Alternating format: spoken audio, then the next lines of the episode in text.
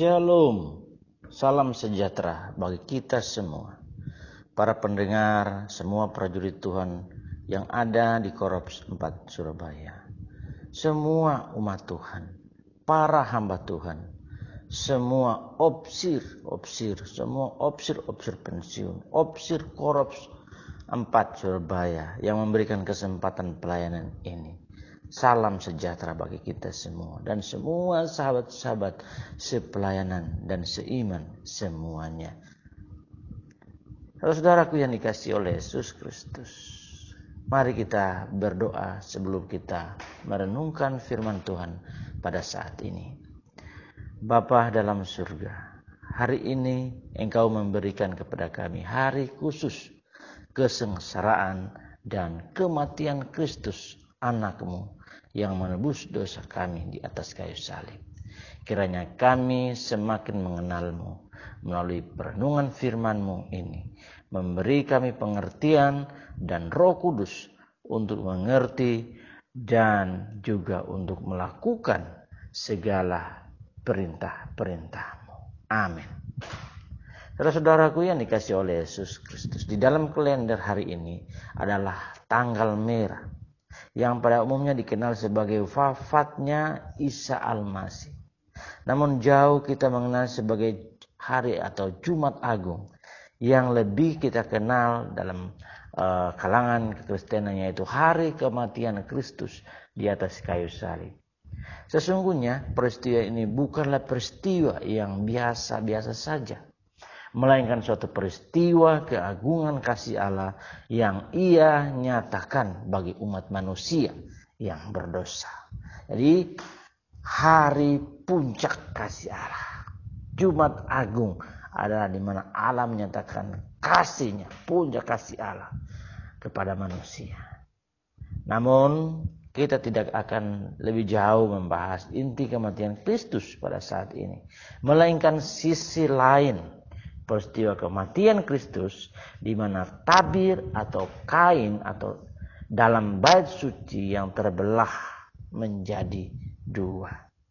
Yang terdapat di dalam Matius pasal 27 ayatnya yang ke-45 sampai ayatnya yang ke-52.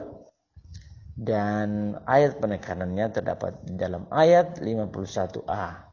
Dan lihatlah, tabir bait suci terbelah dua dari atas sampai ke bawah. Tabir bait suci terbelah. Itulah uh, renungan kita atau judul renungan kita pada saat ini. Tabir bait suci terbelah menjadi dua. Nah, saudara-saudaraku yang dikasih oleh Yesus Kristus, timbul pertanyaan bagi kita. Apakah sanggup pautnya kematian Kristus dengan terbelah duanya. Tabir dalam bait suci itu apakah alam apakah maksud alam menyatakan peristiwa tersebut dalam rentetan peristiwa kematian Kristus? Nah hal inilah yang kira-kira kita bersama-sama merenungkannya bersama-sama belajar dalam momen momen Jumat Agung ini Sebelum kita memaknai peristiwa terbelahnya tabir bait suci ini, terlebih kita harus mengetahui fungsi dan latar belakang hadirnya tabir ini dalam bait suci. Saya yakin bahwa kita sudah mengetahui bersama fungsi atau kegunaan dari kain atau tabir yang semacam tirai atau istilah modern ini dalam bait suci yaitu sebagai batas yang memisahkan antara ruang kudus dan ruang maha kudus. Jadi ruang maha kudus tidak sembarangan tentunya orang masuk ke dalamnya karena kesakralannya yang bisa membuat seorang mati jika memasukinya ke dalam. Hanya oleh imam yang terpilih yang boleh memasukinya dalam setahun sekali. Nah, saudara-saudaraku yang dikasih oleh Yesus Kristus, latar belakang alanya tabir ini merupakan gagasan Allah sendiri untuk mengatur peribadahan umat Israel dalam perjanjian lama. Boleh kita lihat di dalam keluaran 26 ayat 31. Oleh sebab Allah sendiri yang memerintahkan hal ini, maka nilainya tentunya sangat uh, sakral. Saudaraku yang dikasih oleh Yesus Kristus, apakah makna rohani dalam kehidupan kita sehari-hari atas peristiwa tabir bait suci terbelah dua ini? Setidak-tidaknya ada dua hal yang kita bisa lihat. Yang pertama adalah Allah menghendaki suatu peribadahan yang simple namun sempurna. Saudara-saudara yang dikasih oleh Yesus Kristus, terbelahnya tirai pemisah antara ruang kudus dan maha kudus menunjukkan bahwa Allah menghapus tata cara lama dalam peribadahan yang syarat, yang syarat dengan sakramen menjadi lebih simpel melalui dirinya sendiri. Yaitu Kristus menjadi pusat penyembahan itu sendiri. Kita tahu bersama bahwa korban-korban yang dilakukan dalam perjanjian lama tidak memiliki kekuatan sempurna dalam menyucikan dosa umat. Nah, kini hadir yang lebih sempurna yaitu imam yang sesungguhnya dengan mengorbankan darahnya sendiri untuk ritual penubusan dosa. Tirai itu adalah melambangkan Kristus sendiri yang menghubungkan kita dengan Allah. Dengan demikian, maka tidak ada lagi yang memisahkan kita dengan Allah yang Maha Kudus dipandang dari sisi kita sebagai manusia yang berdosa. Sebab Yesus sudah menjadi pengantara kita di mana di mata Allah Yesus sebagai korban yang sempurna jika dibandingkan dengan korban-korban uh, hewan atau seperti anak domba dan juga lembu-lembu dan sebagainya. Maka dari itu kita dengan leluasa menghampiri ruang Maha itu dengan iman kita di dalam Kristus. Tidak ada pembatas, tidak ada halangan. Tidak ada lagi tirai penghalang bagi kita dalam menghampiri kekudusan Allah.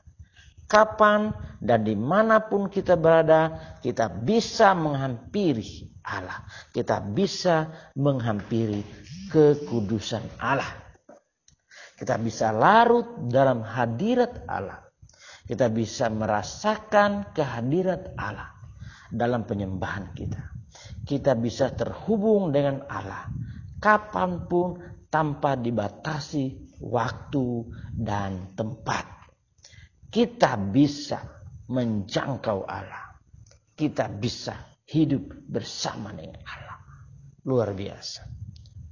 Oleh sebab itu saudaraku yang dikasih oleh Yesus Kristus dengan hal ini juga menyadarkan kita bahwa gedung gereja, ornamen-ornamen gereja, sakramen gereja, perabot-perabot gereja, dan juga semua ritual-ritual gereja tidak sempurna dalam menghubungkan kita dengan Allah dalam penyembahan yang sesungguhnya. Inilah yang sebelumnya dikatakan oleh Yesus bahwa akan tiba saatnya bahwa kamu akan menyembah Bapa bukan di gunung ini dan bukan juga di Yerusalem. Di dalam uh, Yohanes 4 ayat 21. Kemudian dalam Yohanes 4 ayat 23 mengatakan, tetapi saatnya akan datang dan sudah tiba sekarang bahwa penyembah-penyembah benar akan menyembah Bapa dalam roh dan kebenaran.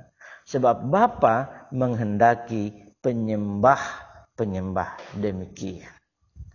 Itulah maksud pertama dari tirai yang terbelah dua tersebut. Bapa menghendaki penyembahan yang sempurna. Allah menghendaki sistem penyembahan yang benar. Nah, oleh karena itu, saudaraku yang dikasih oleh Yesus Kristus, bagaimana penyembahan kita saat ini? Sudahkah kita menjadi penyembah penyembah yang benar di hadapan Tuhan? Penyembah penyembah sempurna. kita bisa menjawabnya dalam hati kita masing-masing saudara-saudaraku yang dikasih oleh Yesus Kristus.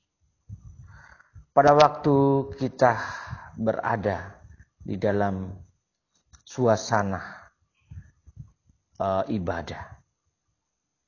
Pada waktu kita ada di dalam ruang gereja, dalam beribadah. Apakah kita memiliki nilai-nilai penyembahan yang luar biasa? Penyembahan yang sungguh-sungguh suatu konsentrasi menyembah dengan luar biasa. Ruang kudus dan ruang maha kudus harus ada dalam hati kita.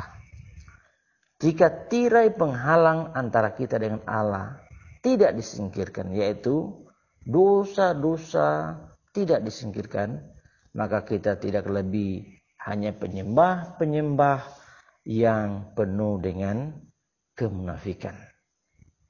Oleh sebab itu saudara-saudaraku yang dikasih oleh Yesus Kristus. Marilah kita melalui kematian Kristus atau Jumat Agung ini. Mari kita semakin menjadi penyembah. Penyembah yang sempurna. Penyembah-penyembah yang tulus dan suci. Dan hal yang kedua, makna daripada uh, tirai yang terbelah menjadi dua ini saudaraku yang dikasih oleh Yesus Kristus. Yang kedua adalah tidak ada suatu apa pun yang dapat memisahkan kita dari kasih Tuhan. Kata tidak ada yang mustahil, saudaraku yang dikasih oleh Yesus Kristus. Terkadang kita terlalu persempit artinya dengan sebatas hanya tanda-tanda mujizat atau berkat-berkat kesuksesan dan keberhasilan. Dan memang itu semuanya betul. Tetapi ya saudaraku yang dikasih oleh Yesus Kristus, apakah kita juga berpikir dan memahami bahwa tidak ada yang mustahil adalah ketidaklayakan kita di hadapan Tuhan. Karena kita berdosa yang teramat parah, najis di hadapan Allah. Dan seharusnya binasa karena teramat jahatnya kita. Namun kini dirangkul oleh Yesus dan dilayakan memasuki ruang Maha Kudus itu. Pengalaman ini pernah dialami oleh Yesaya dalam pasal 6 ayat 5 sampai 7. Lalu kataku, celakalah aku, aku binasa. Sebab aku ini seorang yang najis bibir dan aku tinggal di tengah-tengah bangsa yang najis bibir. Namun mataku telah melihat sang raja, yakni Tuhan semesta alam. Tetapi seorang dari terafim itu terbang mendapatkan aku. Di tangannya ada bara yang diambilnya dengan sepit dari atas mesbah. Ia menyentuhkannya kepada mulutku serta berkata, Lihat ini telah menyentuh bibirmu maka kesalahanmu telah dihapus dan dosamu telah diampuni. Luar biasa. Oleh sebab itu saudaraku yang dikasih oleh Yesus Kristus. Bukan sesuatu yang mustahil. Jika sekarang ini saya dan saudara-saudara pendengar sekalian telah memperoleh keselamatan. Sebab mana yang lebih gampang bagi Tuhan? Melakukan mujizat atau menyatakan bahwa kita sudah diselamatkan. Jadi mujizat yang paling besar dan ajaib yang paling sempurna adalah saya dan saudara-saudara sekalian mendapatkan keselamatan jiwa. Hidup kekal di dalam surga yang bakal. Roma 8 ayat 35 mengatakan, siapakah yang akan memisahkan kita dari kasih Kristus? penindasan atau kesesakan atau penganiayaan atau kelaparan atau ketelanjangan atau bahaya atau pedang ayat 39 mengatakan atau kuasa-kuasa baik yang di atas maupun yang di bawah ataupun sesuatu makhluk lain tidak akan dapat memisahkan kita dari kasih Allah yang ada dalam Kristus Yesus Tuhan kita. Sesungguhnya tirai terbelah menjadi dua. Itu adalah cara Allah menegaskan akan kasihnya yang amat besar dalam kehidupan kita semua. Tuhan tidak menghendaki ada um, pemisah antara kita dan dia. Nah, oleh sebab itu, saudara-saudaraku yang dikasih oleh Yesus Kristus, mari jika Tuhan saja telah menyingkirkan, merobek tirai pemisah itu. Masa kita sendiri membuat pemisahan-pemisahan dalam kehidupan bersosial kita dengan orang lain di dalam dunia ini. Melalui kematian Kristus saat ini mari kita kembali renungkan dalam-dalam arti kematian Tuhan bagi kita semua. Tirai telah terbuka. Tuhan menghendaki agar kita menjadi penyembah yang sempurna. Sebab tidak ada yang dapat memisahkan kita dari kasih Allah. Keagungan kasih Allah itulah saudara-saudara yang membuat kita mesti harus benar-benar takjub di dalam penyembahan kita. Terlalu besar pengorbanan Kristus dan terlalu besar harga yang harus ia bayar demi kita agar bisa masuk ruang Maha Kudus itu. Kita tidak bisa membalasnya. Kesetiaan kita, loyalitas kita dan kasih kita yang teramat dalam kepada Kristus setidak-tidaknya membuat Bapa di surga merasa senang akan keberadaan kita. Oleh sebab itu mari kita semakin menyadari tidak ada yang dapat memisahkan kita dari kasih Kristus. Dan biarlah melalui renungan ini saudara yang dikasih oleh Yesus Kristus membuat kita semakin larut di hadiratnya dalam penyembahan-penyembahan kita. Mari kita berdoa. Ya Bapa, Engkau telah merobek tirai pembatas itu. Engkau melayakan kami selalu dalam dekapan kasihmu. Engkau melayakan kami di dalam hadiratmu. Dan kami selalu merasakan denyut nadi kasihmu yang paling indah. Terima kasih untuk firmanmu yang kami telah dengarkan. Mari engkau memberkati semua jiwa-jiwa yang mendengar renungan ini. Memberkati semua para hamba Tuhan. Opsi setempat. Semua prajurit. Semua jemaat Tuhan yang ada di Korops 4 Surabaya. Semua anak-anak. Semua orang muda, orang dewasa, lansia. Bapak di surga kami serahkan khususnya bagi opsis korups dan juga semua program-program korups yang ada. Nah biarlah Tuhan akan memberkati. Kami berdoa untuk opsi rumah sakit William Booth Surabaya. Semua nakes dan lain-lainnya yang kami tidak bisa sebut satu persatu. Mari Bapak, Engkau himpunkan semua mereka agar kami semua semakin mengenal kasihmu dan semakin dilimpahi anugerahmu yang terindah. Mungkin di antara pendengar saat ini ada yang terbeban berat atau berbeban berat, ada pergumulan berat. Mari Tuhan menolong dan memberi kelegaan. Mungkin ada yang sakit, Tuhan jamah dan sembuhkan yang membaharui komitmen suci di hadapanmu. Tuhan tolong agar engkau menolong mereka untuk bisa berjumpa dengan engkau. Yang mau sungguh-sungguh bertumbuh dalam kasihmu. Yang mau sungguh-sungguh menyembahmu. Mari Tuhan memberkati semuanya. Terima kasih Bapa. Tuhan Yesus memberkati. Haleluya. Amin.